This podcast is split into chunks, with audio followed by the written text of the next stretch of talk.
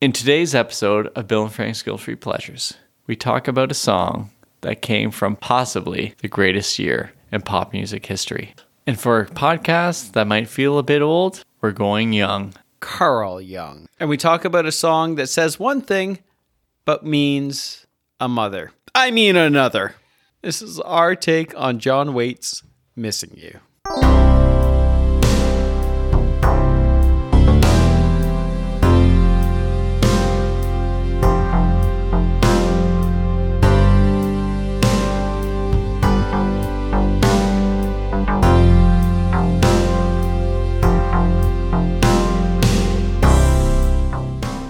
Frank, have you ever had a moment where you caught your breath? Well, it's kind of difficult. The breath is kind of, you can't really physically grab it, can you?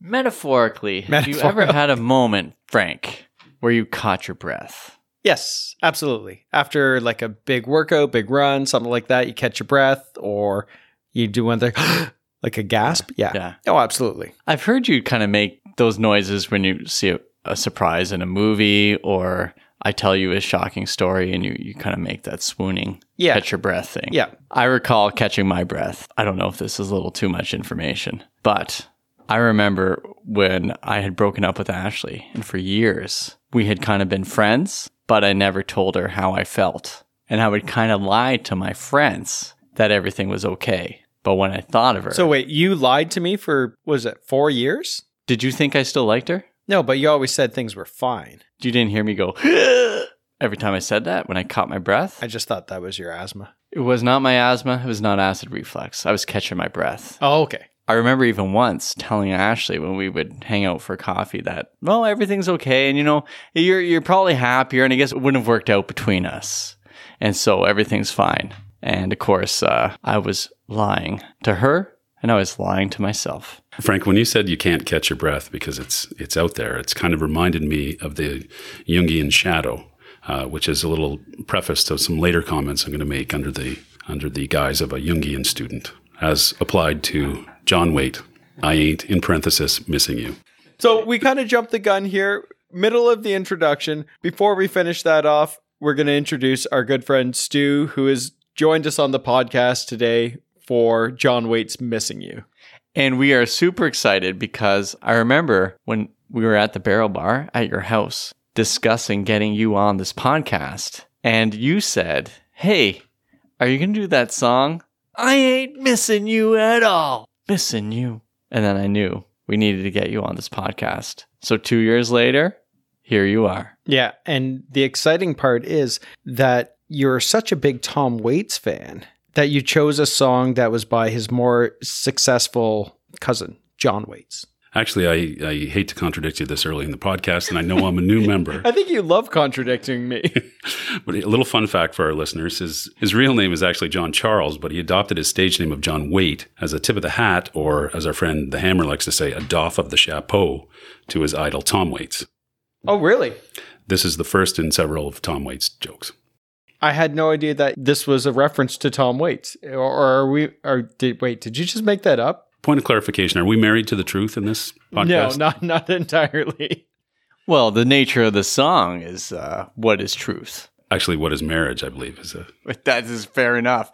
Just to end my story, I know Frank looked at me that my story was going too long. Ash and I did get back together because I'm no longer a stupid idiot.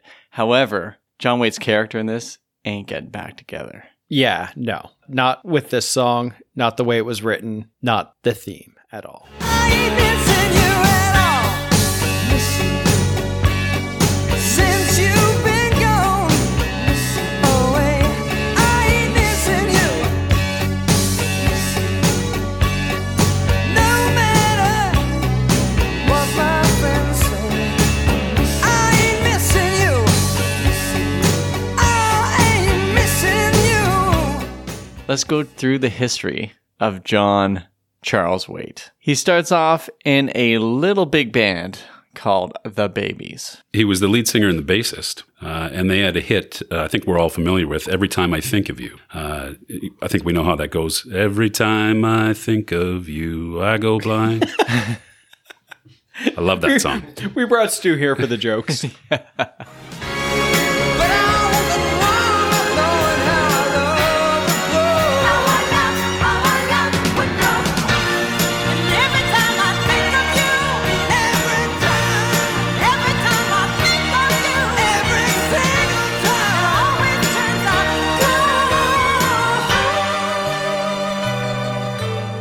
so they had several s- tunes. I was going through them actually. They're they're pretty good, but never really made it as a band. So in hindsight, people talk about the babies being important, but he talks about living like in not squalor, but just from uh, what do they say from hand to mouth? I think you're you're thinking foot and mouth, No, that's what you do. But I'm like, do you eat? h- Oh, the yeah. living hand to mouth. hand to mouth. Isn't it time? That's one that I recall. But the for our purposes, every time I think of you is a big one because John Waite uses that as a cue when he couldn't figure out how to begin our current song. But they were always seen as like a a lesser version of Foreigner or REO Speedwagon or whatever other sort of late seventies corporate rock that was going on. Is Yeah. that, is that uh sort of a, a good analogy? I don't know what there could be other than a lesser version of E REO Speedwagon. That's fair. They started in the mid 70s, but they headed straight to LA, didn't try to do the, the England thing, even though he kind of talked about being a London band. But they made a video. They're one of the first bands to ever make a music video. John Waite claims they're the first ever music video. Oh, okay. And then he said, don't believe anything else. I'm not sure I believe him. I think there's videos out there. I feel like the Beatles made videos, but I'll, I'll stop there. I went through the Babies music video and it just looked like every other music video to me from the 70s. Oh, Okay. But I don't want to draw the ire of John Waite. Either way, I believe it's weight. you guys are killing me. So the Babies don't do great. They kind of break up in the end. I got a great quotation here. In the Billboard Book of Number Ones, John Waite says that he was the last one to leave the Babies. He says the following about his band members They were looking for security, but I was looking for truth. Let's sit with that for a while. John Waite, musical philosopher, I think we can say. So he leaves the babies, complains about how the record company treated them, signs with the same record company. Of course. as a solo artist. I might be getting this mixed up because he he leaves the record company that he's with for the first album. Yeah. So he might actually have gone back to the Babies record company for the next one. But either way, do you have the name of the first album in front of you there? Ignition. Ignition. And then he has a song called Change or Changes. What's it called? I believe it's called Change. And he puts together a music video for Change. And because MTV is just starting, they play it all the time. Yes. Because it has a story to it. I don't know if you watched the video. It was pretty good, although I don't totally understand things. At one point, somebody pulls off a mask and it's John Waite, and they may or may not have pushed someone off a building. Well, which makes sense. It was the early 80s. I mean, nothing. Yeah. And he was searching for truth He was. Yeah. and his breath and his Jungian shadow. yeah. So he sent his Jungian shadow off the roof. He pushed himself off the roof, the part of himself he couldn't reconcile with. Oh, man. I don't know, Stu, I don't know if you've listened to this podcast, but we are very surface. You're getting a little deeper than than what we are comfortable with, perhaps. If anything, you're kind of revealing your own Jungian shadow by claiming this whole Hey, surface. why thing. is this teaming up against me now? I don't understand. Just in response to that, Frank, if, if I may, if I may, I'll uh, can allow I finish? it. Yeah.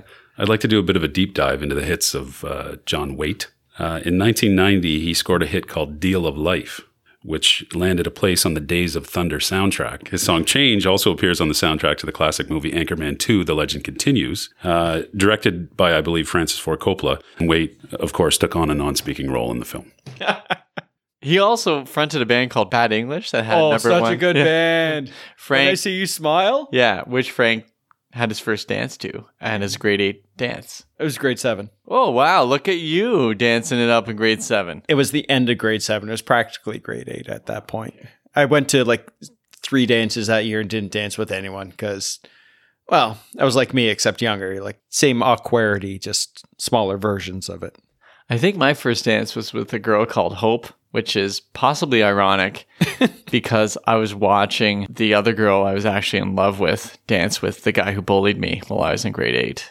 And plus, you had no hope. Yeah. It's- I didn't.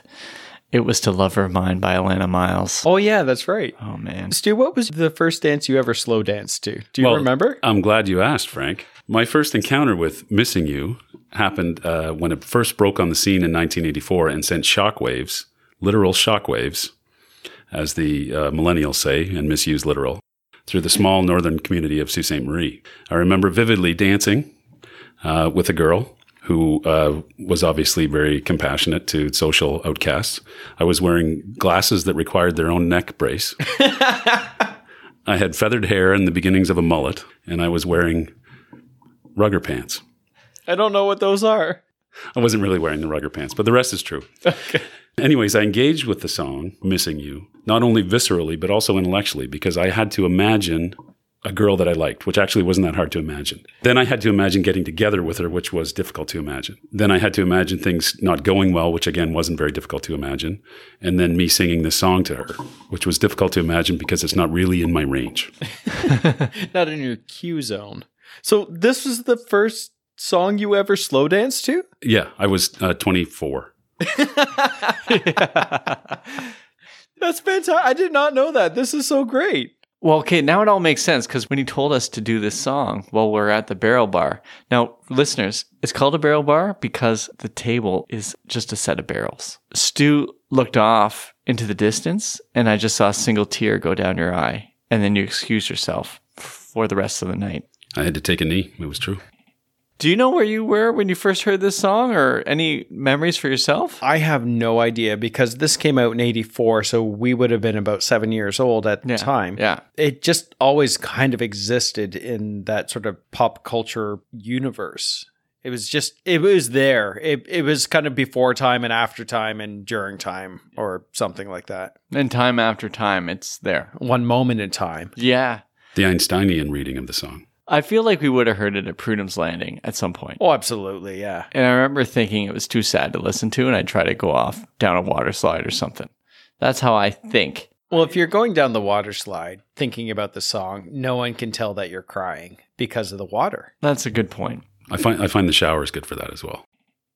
I feel we kind of gone off track a little bit, which is okay. We've gone off of about four different tracks so far. Needless to say, despite the success of Change as a music video, it was getting played like eight times a day. It didn't get radio support, and John Waite said the radio support wasn't coming in because the record company wasn't doing its job. And so I'm starting to understand this a bit better, like, but to hit number one or to get a hit, you need your record company pumping this out to radio stations. You need support. Yeah. And he was felt he wasn't getting support. So he just says, forget it. That's not what he said. He said a different word. But I'm going to say this. He said, forget it. And he leaves and goes back to England. And he gets a bunch of lawyers to get him out of his record contract, despite it being a lucrative record contract. And while he's in England, he settles down in a small village and gets married. Because he was searching not for money, but for truth. That's right. And on his search for truth, he gets a call somewhere along the way to come back to New York City to land a new record deal and to try to make a new album For money. for money, for truth. Truthfully, he got money. Yeah. So he goes back, and I guess things aren't going so well in his personal life. With the woman he just married. Yeah, just married. I, I, because I don't think the album comes out pretty shortly after the first album. Yeah. That's the first album. You got that in front of you there, Frank. when did it come out? Yeah. 82. So it came out two years later. Right. Okay. So if it comes out in 82 and the next album comes out in 84, and he's, his story is he quit and moved to England. Now, if he quit and moved to England, he's got to come back and then record the new album, which is probably recorded in 83. Yeah. So I think he only left for a couple months. yeah. So he leaves the small village in England, comes back to the States, records an album, and then at the very end of the album, while they're in the process of mixing it, he comes up with this. And so there's three songwriters listed on this. Yeah. Okay. What are those writers? Charles Allen Sanford, John Charles Waite, Mark Leonard, and Roberto Cassini. So I I showed there were four writers on it. Even though there's all these songwriters on there, people asked John Wade about this because there's other singers. He said, I was singing over a tape. So I think he was sent music and then he sang over this tape. Yeah. And when he sang over it, this song just burst out of him. The Yeah. first verse and chorus, apparently, or something like that. That's what I read on it, that it was just kind of almost made up as he went along. I don't know how much I believe that. I think it was already in his heart and in his mind, and that he just, he was working off of a script. That's my knee jerk reaction. All I can say is this song is devastating. For those of you at home, Bill just held up a note that he had wrote himself, which had devastating in giant capital block letters. Subtly. Oh, very subtly. So apparently, there's more going on. He's got a couple other uh, girls on the go. At least one he's kind of with that's not his spouse. And there's another one he's pining for that's also not his spouse. Yeah, There's lots so- going on here. So there, there's a couple of different stories around this, uh, depending on the interview that you read. So the song is essentially about three women. It's about his wife, who, shocker, became his ex-wife. Who saw that coming? I know, right? When he's not missing her at all. Then there is an ex-girlfriend of his, or an ex-relationship of his that he was pining after. And there's also the woman that he was involved with while he was recording this album. I know that's all going on in his life, but the song that he brings to us is a song about someone trying to pretend he's missing somebody, but deep down, he's totally pining for her. And this is about No, self I, deception. thi- I think you got that backwards. It's a song about someone he's he says he's not, Not missing, but he is. But- but he is. Yes. Isn't that what I just said? No. No. Oh my God. You said the opposite. I did? Almost. Oh man. You said half of the opposite. I think I need a Jungian reading of myself here. Oh, it's to come. I think it's time we work through the song. I think so, yeah. Let's talk about that beginning.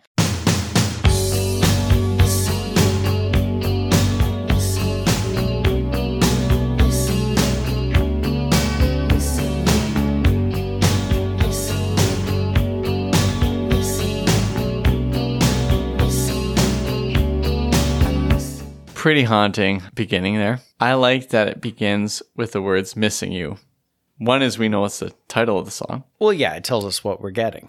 Two is he's not saying he's not missing her. Yeah. It's missing you. The truth is hidden in plain sight. Yeah. Yeah. It's the title, isn't it? Yeah. Why didn't I even think about this? I have no idea. But I like also at the very beginning, it's just that little it's only about what, three beats on the drum, like ding ding ding. Missing you. Mm-hmm. Missing you. I don't know what it is, but it just it sets it up nicely. I think it also indicates that um, when the background singers are whispering "missing you" in direct contradiction to the title of the song, "I ain't missing you." I And- thought the song was called Missing You. I think the "I ain't" is in parentheses. That's nothing that I see, but go on. All right, I adjusted the facts to fit my theory. Frank. Okay. Well, we do that a lot here. It indicates he's struggling with his subconscious, and this is the Jungian information that our listeners have been dying for. in the first two choruses, the words are "no matter what my friends say." In a later chorus, it's "no matter what I say," which suggests he's getting closer to the truth. Now, this interpretation is supported by a scene in the video where he's sitting in a single chair in a bare room underneath a swinging light bulb, which are the classic tropes of the interrogation. But there's no interrogator in the room because he is, in fact, interrogating himself and getting closer to the truth. When I started this out, I meant it to be entertaining. I was like, well, that's the end of our podcast. Actually, that's the end of the whole entire The thing. I- entire- I, think this, I feel like that's that light's been swinging above my head every time we talk about a, a song. I'm sorry.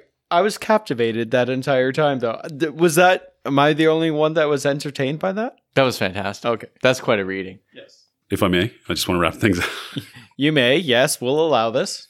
When he finally arrives at the truth at the end of the song, he ends it with the crushing line, I can lie to myself, which suggests, like the Leonardo DiCaprio character in Shutter Island, he decides it's less painful to live with his illusions than to face the truth, which is also the plot and theme of every Tennessee Williams play. And just in conclusion, how long have I been talking now? I have you going on about uh, seven or eight minutes. Yes. Wow. You know, usually we like to work through each verse and not just totally Oh, sorry. nail Yeah, the I ruined song. the Thanks, yeah. Well, I guess that's Shotgun blasted through the song here. I'm so glad we could do this 15 minute episode. I believe as we work through this, it will reveal itself to be true, but that nails it. So we have John Waits not only recalling his own personal pain, but walking through Tennessee Williams, Leonardo DiCaprio, and Carl G. Young. All right, let's go through that first verse. I- I don't know how we're. we can go through it. Yeah, I you mean- know what the ending is yeah. already. Well, that well now I know the ending of the Shutter Island. You two jerks. Well, Stu told you, not me. I just sat here grinning. Every time I think of you, which is a baby song, right? Yeah. So he begins with this. I always catch my breath. And that makes sense uh, with your opening. And I'm still standing here and you're miles away and I'm wondering why you left. Every time I think of you, I always catch my breath. And I'm still standing here, and you're miles away. And I'm wondering why you left. if we can just go back to your opening, it's very emotional when he uses the phrase "I catch my breath," like he's you know he's drawing in his breath, his heart skipping a beat. But then when he goes on to the lines that you just read, "I'm standing here and you're miles away," it's at that point that you realize he can't catch his breath because he's been chasing her and can't keep up, which isn't really coming from a position of strength. And he's standing there. He's kind of given up. Okay, I want to. That wasn't that funny. You can cut that. No, I don't like that people are. It's not funny. Frank's just got a Frank's head hurts. Yeah. like you've thought about this more than just making it up as honestly, this is probably the fourth time I've heard this song in the last like year was today and now I'm analyzing this song and I don't like that you're smarter than me. I'd like to welcome everyone to Bill and Stu's Guilt Free Pleasures. Oh, Come on. You, you can be a friend of the family, Frank. Well, you, you'll get the newsletter. Frank's guested on the first 102. We're really glad you've been here. Come on. And there's a storm that's raging through my frozen heart tonight. He doesn't even bother going to a chorus. He goes straight to verse two, at least according to genius.com. I thought it was just a really long verse one. Yeah. I'm not sure. This is my, I think, one of my favorite parts in terms of the lyrics. And there's a storm that's raging through my frozen heart tonight. Yeah. I like that too. Oh man, uh, mixed metaphor, but you got to mix those metaphors like you mix a drink, and this is a stiff drink he's mixing for us. Am I right, you two?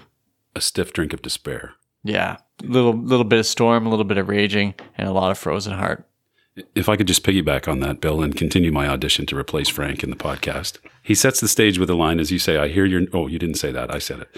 I hear your name in certain circles, which uh, calls to mind like social, cocktail party, but then describes himself in terms of storms raging, frozen, desperate, wild, implying that his sorrow and loss have turned him into a wild thing, an animal suffering and excluded from the world of the cocktail party. And it always makes him smile. All right, I, I didn't take that phrase into account. this is the surprising thing, though. He hears her name in those circles, and you think that would cause him the panic attack, yeah. right?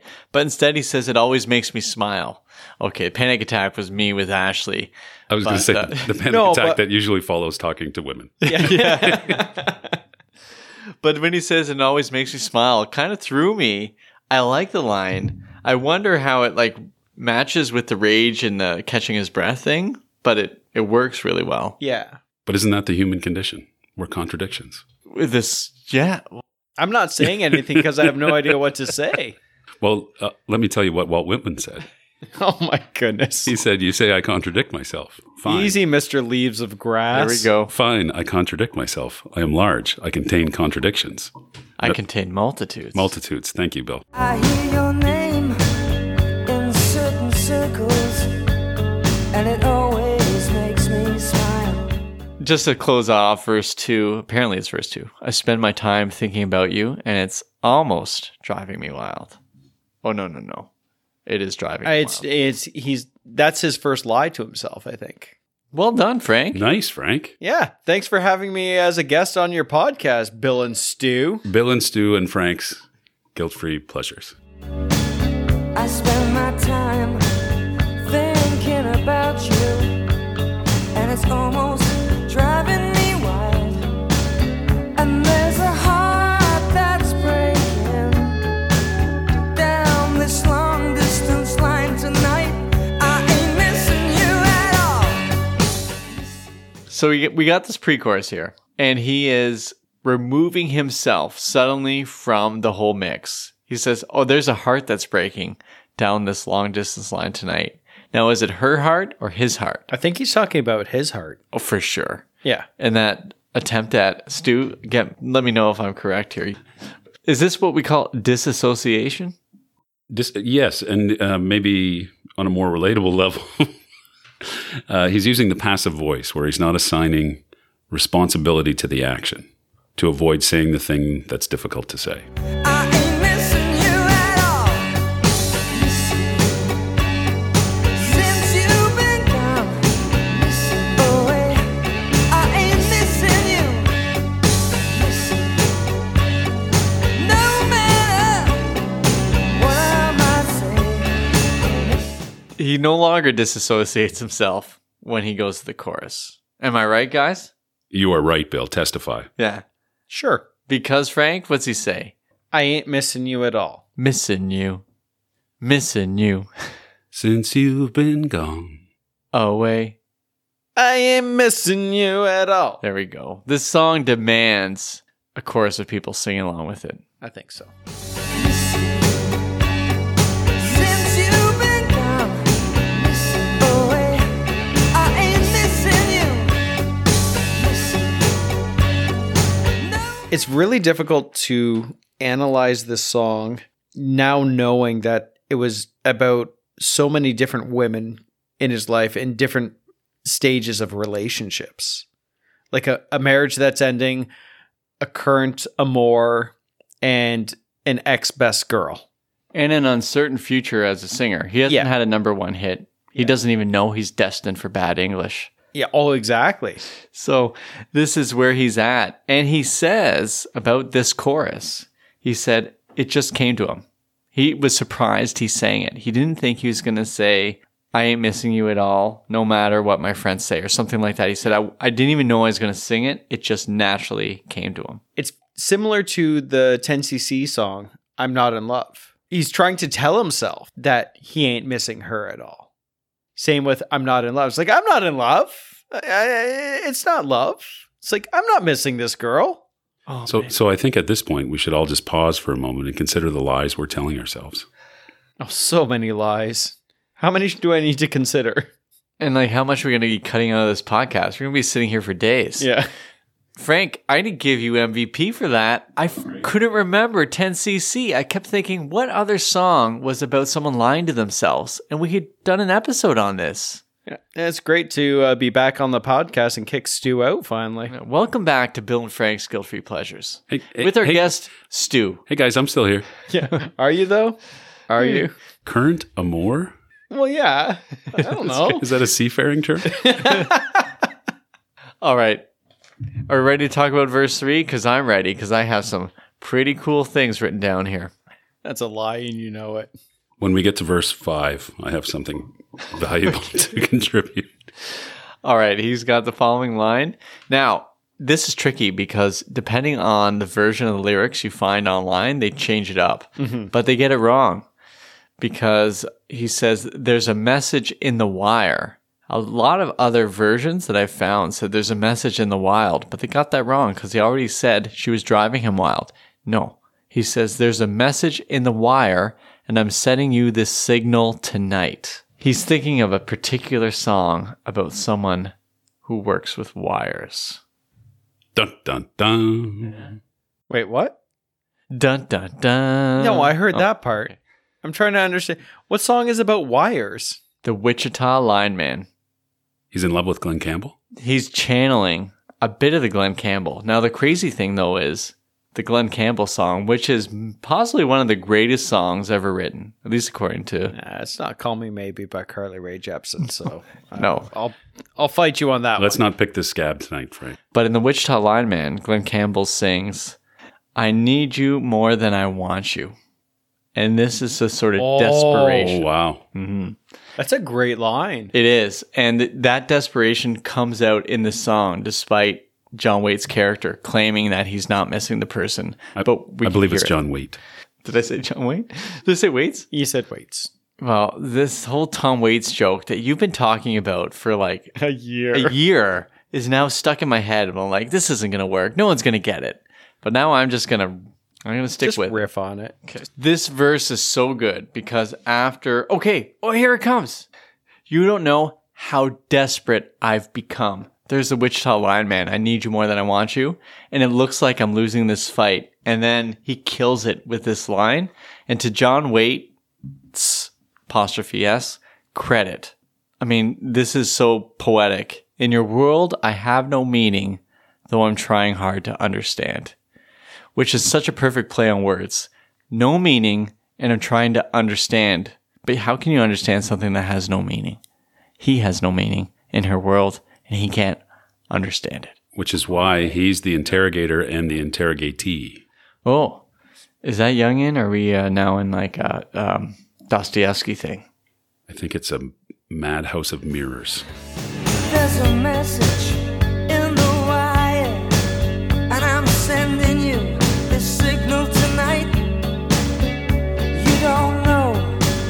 I've become. And it looks like I'm losing this fight. In your world, I have no meaning. Though I'm trying hard to understand. his songwriting is incredible. Like I, I didn't really give him credit because when Bad English had their number one, Diane Warren wrote it. Yeah. But John Wade on his own, dare I say, writes better. This is incredible. He says that he doesn't think about the lyrics. He reads a lot of poetry and he just lets it kind of happen. So he feels like they should be kind of word pictures that will form meaning as he just throws them down. yeah. Okay. Holy cow. Is he ever throwing down? Yeah. Word pictures. Word. That means you agree with me. Am I getting that right? I agree with you. Yes. Although I will say that When I See You Smile is still the better song in my eyes. Just to pick up on your idea of word pictures, Bill, lyrically, Wait leaves some clues along the way. For example, the second verse contains the line, and that's my heart that's breaking down this long distance line tonight. And then in the fifth verse, he uses the phrase, like a telegraph to your soul. So the long distance line and the telegraph, two very outdated versions of communication, which suggests that the reason their relationship broke up was that he was not a very good communicator. Oh my No, that makes sense. Yeah. But I hate to. You tell almost a- said that believably. I hate to tell a guest that he's wrong. Wait, am I the guest? Yes. In the lyric sheet that I have, it's not the fifth verse, it's the bridge that you're referring to with the like a telegraph to your soul. 102 episodes in. I feel Frank has a, a, a stranglehold on the bridge. grasp on what a bridge is. Especially if genius.com gives you that, that, that little tip there. Yeah. uh, A, a bridge is a transition. Where were you 101 episodes ago, Stu? Thanks. why don't we head to the bridge since we, we know Since the we're chorus? already there, Yeah, we're already there. Okay, actually, Stu just kind of nailed the bridge. Could I- Yeah, just let's Okay. just pass over the bridge and Yeah. onto the other side. And there's a message that I'm sending out like a telegraph to your soul. And if I can bridge this distance, stop this heartbreak overload, I ain't missing you at all. Missing okay, just to add to the bridge there that Stu already touched on. Also, I want to say that it's ironic that the bridge has the line, I can't bridge this distance. I was Oh my hoping you'd goodness. say that. Yeah. So he gave us the clue, especially if he says, stop this heartbreak overload, which goes back to wires, telegraphs, Yeah. a lot of. Uh, Electrical. Yeah. And the heartbreak overload is he's heartbroken, right? When he says he ain't missing her, by just saying that is the is the lie. He's going to be more clear about it later, but that's it. And we get it in the bridge, which takes us back to that chorus, which chorus is both infectious and super painful to Yeah. me. The more I hear it, but it's uh to quote John C. Mellencamp, it hurts so good. We're just going to pause and let that drop for a minute. Stop this heartbreak overload. I ain't missing you at all. Missing you.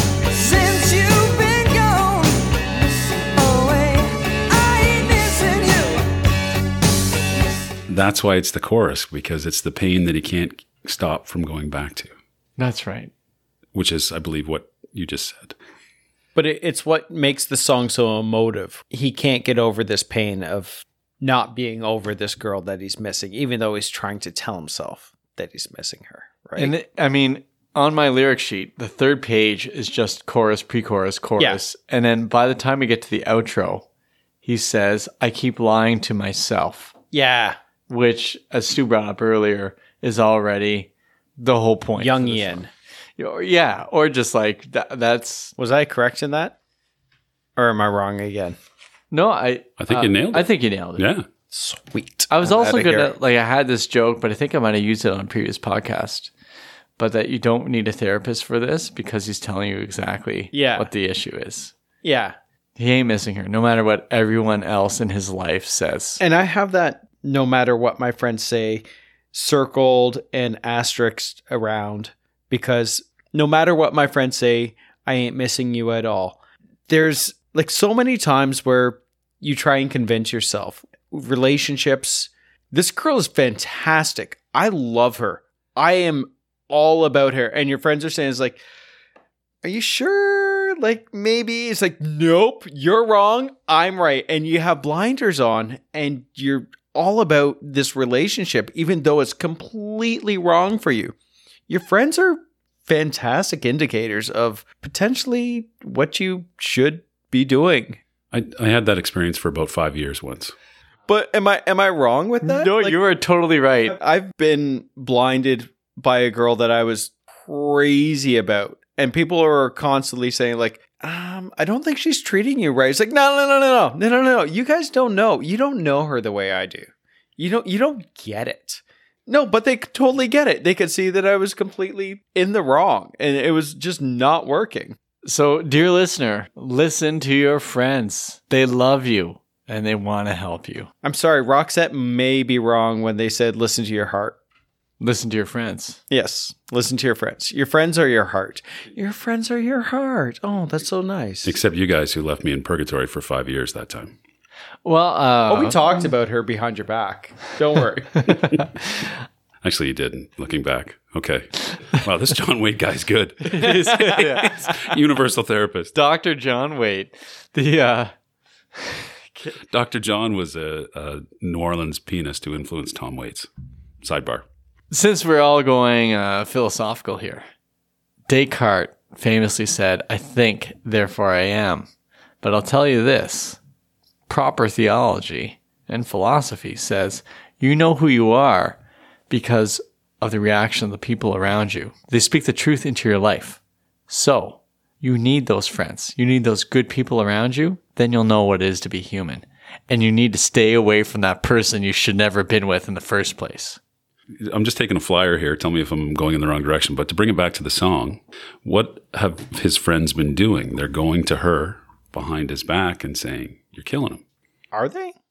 Yeah, no, they must be because despite what my friends say, means they're talking to her, and he hears No. her name in certain circles. No, because in the way I read it is no matter what my friends say, because his friends are talking to him, because he's speaking Ooh. to her, correct?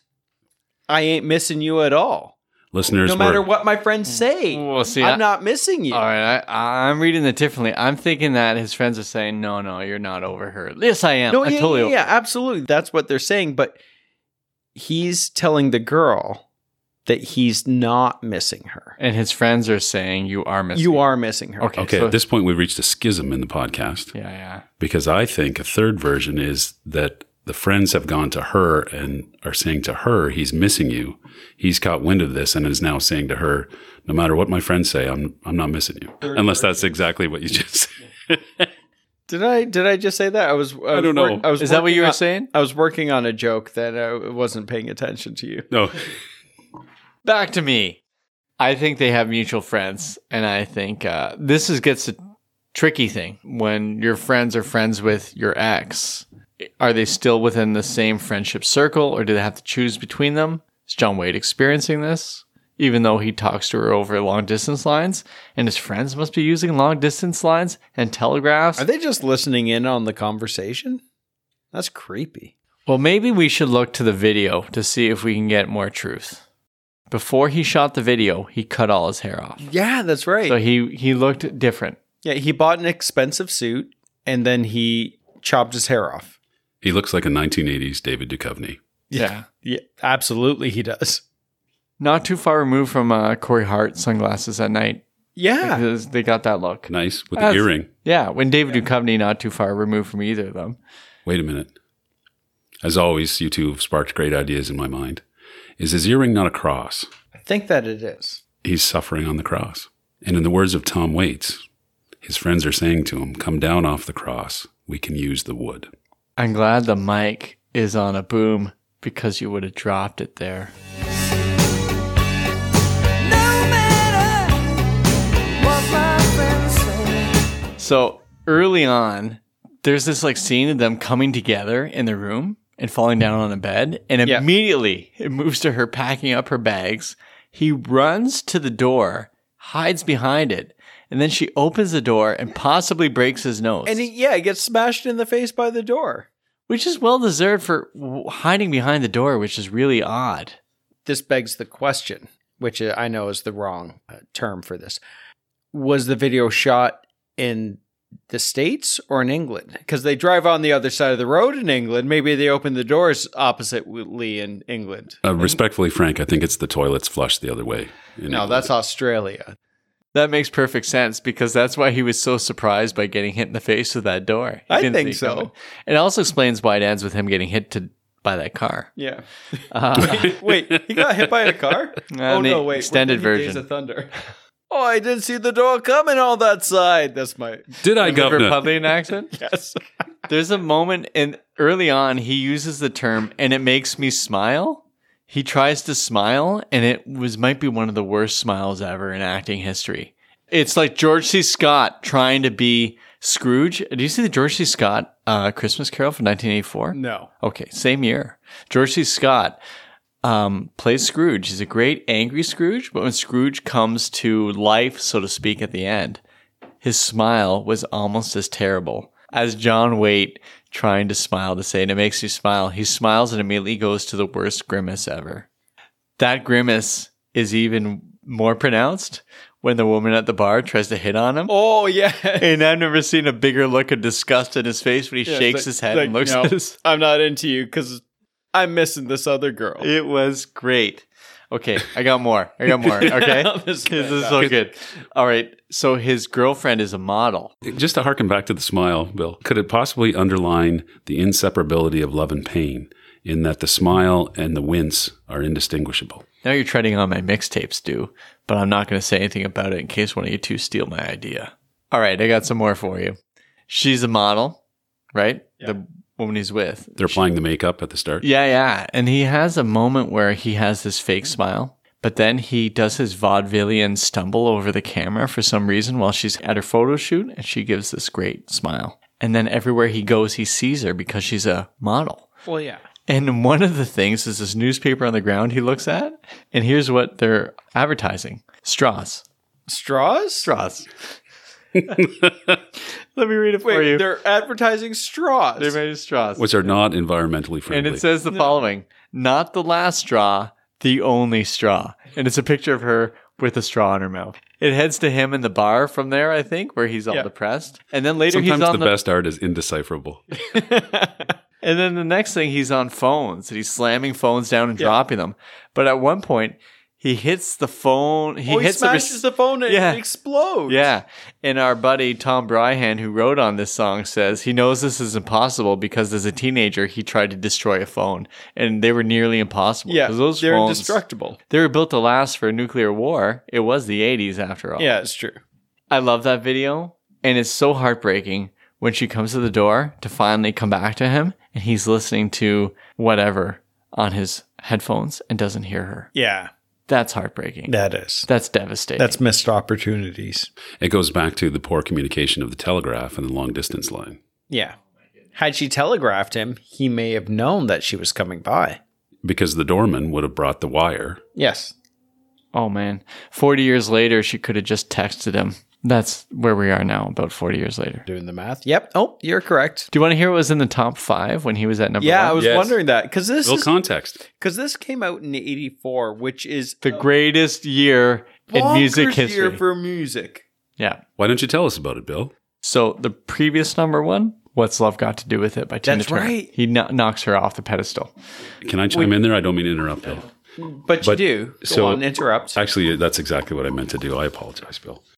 So, as Bill just pointed out, uh, the song exploded on the world scene in 1984, knocking Tina Turner's What's Love Got to Do with It out of the number one spot. yes. Tina Turner responded by going on to record a cover of Missing You herself in a classic game of No, I'm not missing you.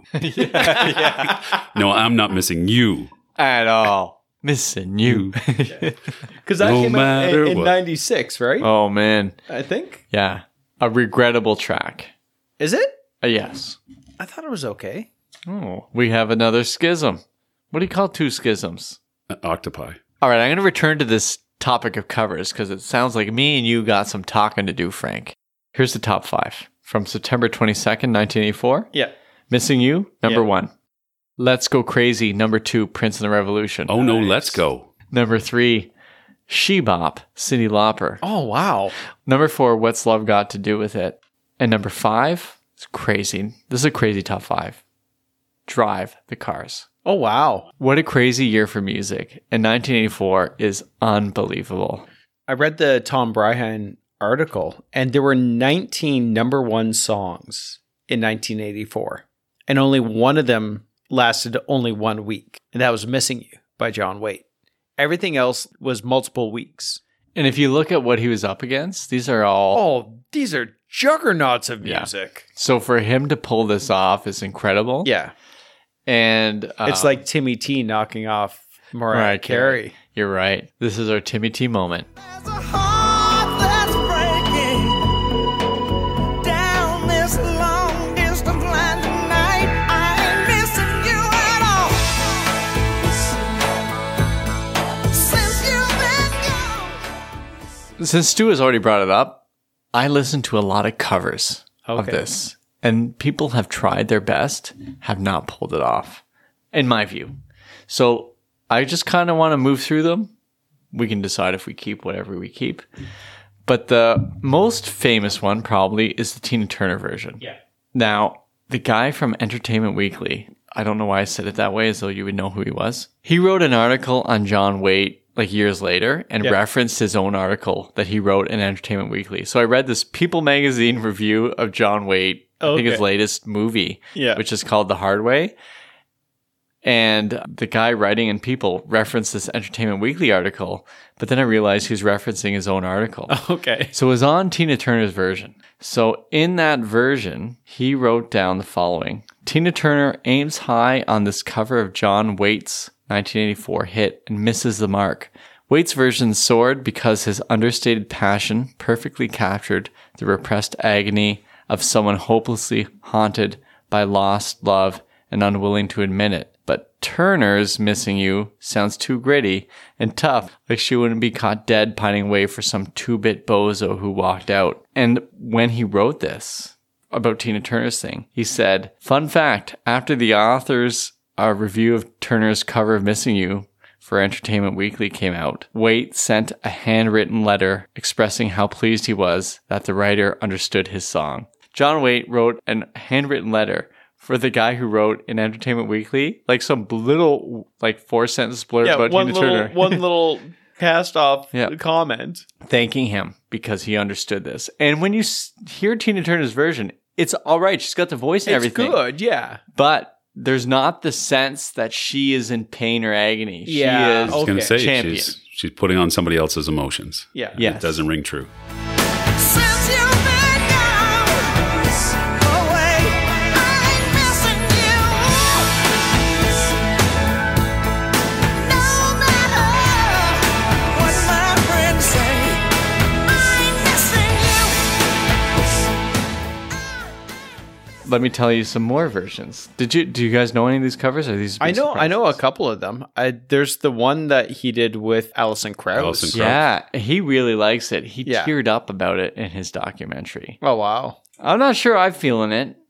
At this point, I'd just like to say, Miss Krause, um, I have great respect for your work. I have better personal hygiene than Robert Plant, and I'm reachable. Ca- Kara, if you're listening, that was just for the podcast. I love you. I love the kids, Yeah, yeah. kind of the kids. And it's my heart that's breaking down this long distance line tonight. I ain't missing you at all since you've been gone away. I ain't missing you. All right, here's some more covers. Okay. Uh, John Wayne covered it two or three more times.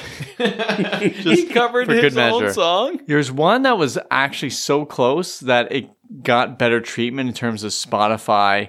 The loudness ratio is better for some of the others, but the original version hasn't been remastered, so I don't know if there's some issue with the record company. So he did a couple versions, and there's a version that he did on his Wooden Heart album that was like um, an acoustic version, which was pretty good.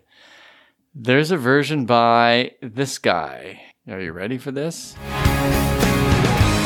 And if I can't bridge this distance, stop this heartbreak overload, I ain't missing you at all. That's not Rod Stewart. Is it Rod Stewart? Yeah. Is it on one of his American music songbook? Unplugged and seated. it's like great cl- rock classics of our time. So yeah, and it's like they've said he's got a squandered voice. Rod Stewart's voice is so perfect, but Yeah. th- it's so clean. The production, even his singing is so clean that it misses the mark.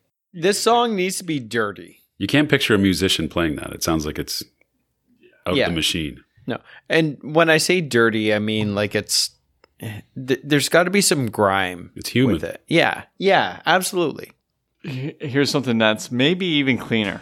There's a heart that's breaking down this long distance line tonight. I ain't missing you since you've been gone away. I ain't missing you. I'm done with that.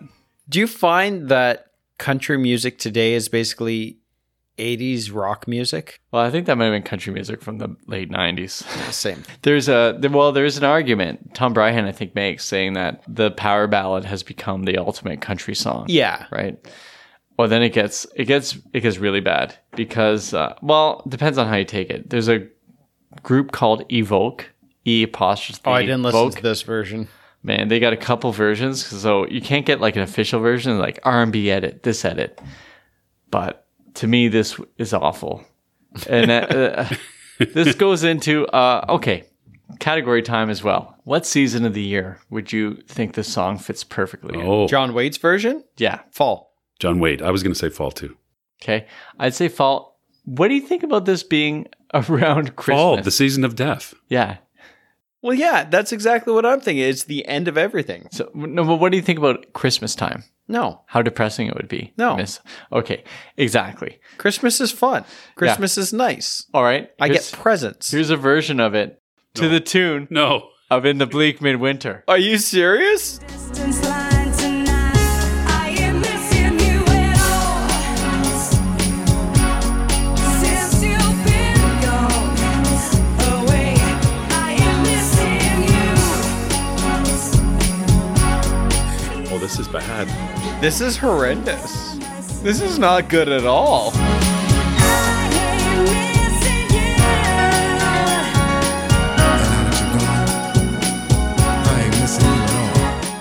I hope we're all appreciating how difficult this is to cover. Yeah. Even John Waite struggles to cover himself in this. Although he says that his voice is still hitting all the notes, he's in his 70s, but I, I think he's right. He still sounds great, but that version from the 80s captures everything. And I think it also helps to be in such personal disarray to sing this song. Yeah. It's all oh, there. absolutely. Yeah. It could be that it's so hard to cover because it's difficult to to go back and recall that pain accurately. So every time he lays it down again, it's a version of a version of a version. Yeah. So it's like photocopy. You're inside my head, brother Frank. You're going to see some disturbing things in there. I've been there before. I know what to expect. All right, so I feel like we're already in categories. And so we, let's talk some categories. Do we have a Hallmark movie plot for this? Funny you should ask that, Bill. The movie I see unfolding in the cinema of my brain is a woman returns to her small town to escape the loneliness of big city life, only to encounter her lost love, who she thinks she ain't missing, but really is. Spoiler, they get together in the end. Hallmark. We say this all the time. You reach out to us. And if you try to make a movie like this, we'll sue. Yes. Also, I think they've also already made several movies like this, but not with the love interest that she comes back to being John Stamos. Or maybe that was. I don't know. I haven't watched a lot of Hallmark movies. Do you have a plot? No, no, no. That was basically Okay. Stu hit the nail on the head, When Michael Bolton covers this song, which you know he will, and he will do a killer version. Of yeah, it. if it were to be truly killer, at what point would Michael Bolton inadvertently destroy himself while singing it? Well, it's in the chorus, Yeah. and it's, I ain't missing you at all. Bomb. Yeah. Yeah, then he's done. like when there we didn't really get into a lot of the the vocal sort of changes in the song but in the chorus because the the verses are all very sort of subtle and quiet but he really goes after it in the chorus right yeah. To drown out his pain. Yes. Oh, okay. Yeah, yeah. That makes sense. Yeah, because that's way more emotive. He's trying to convince himself, so he's he's yelling at that point. But Michael Bolton, if he were to do this, I don't He yells think at he's, every point. Well, I mean, and uh, John Wade's voice is so special. I think it's John Waite. You guys ruined me. John Waite. Wait a second. Wait, I got that right. There's an apostrophe in there. Oh, that's right. You did. Sorry. So- John Wade's voice is so special because there's a subtlety to it, there's a raspiness to it. He's got all these different things. Yeah. But Bolton can't help but go full Bolton, at least in my mind. Oh, yeah, yeah. And when he says he ain't missing you, it's just going to be an explosion. Again, and this isn't a knock against Michael Bolton, but there's no subtlety in that voice. No, You can't control an instrument like that. No, absolutely.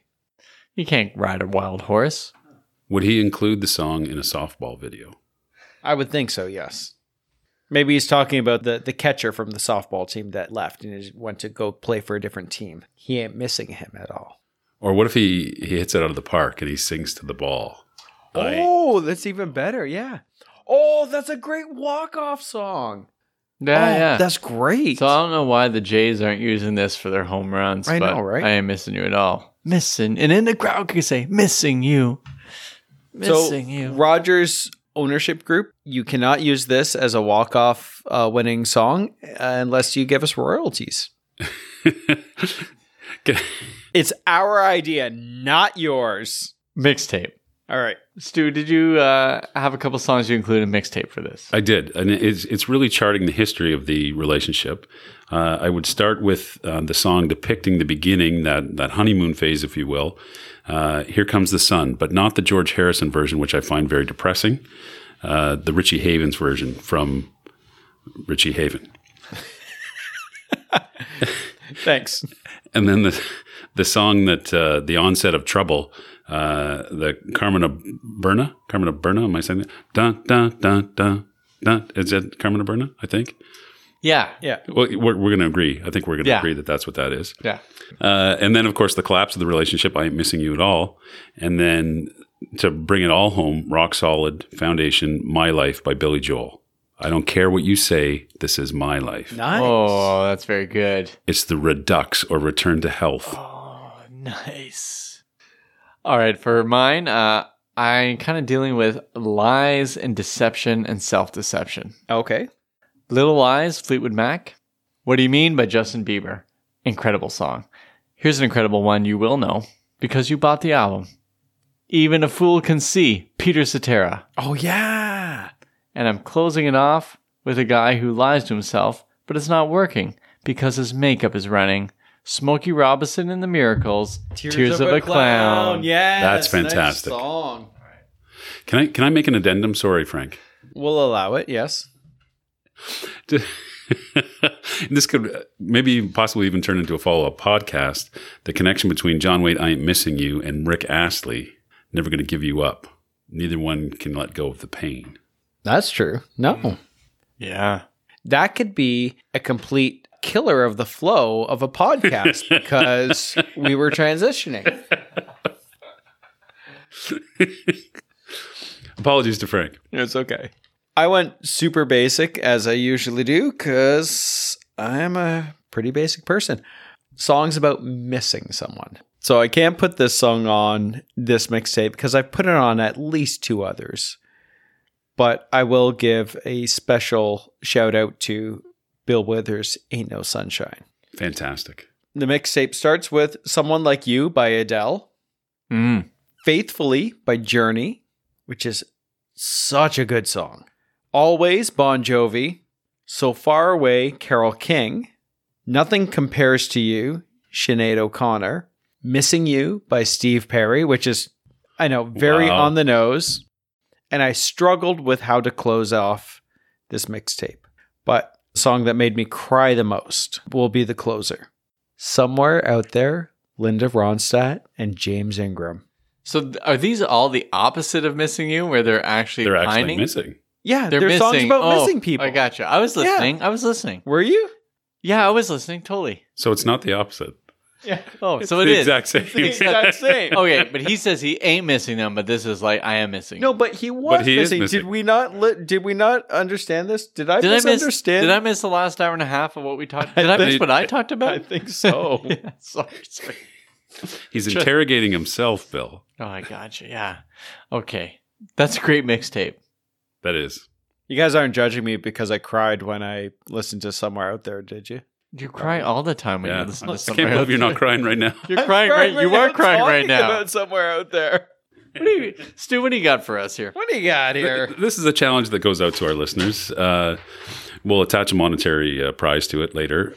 Gentlemen, the first of you to play Missing You as the first dance at your wedding with your previous girlfriend's face projected onto the wall over the dance floor will uh, probably get divorced before the night's over.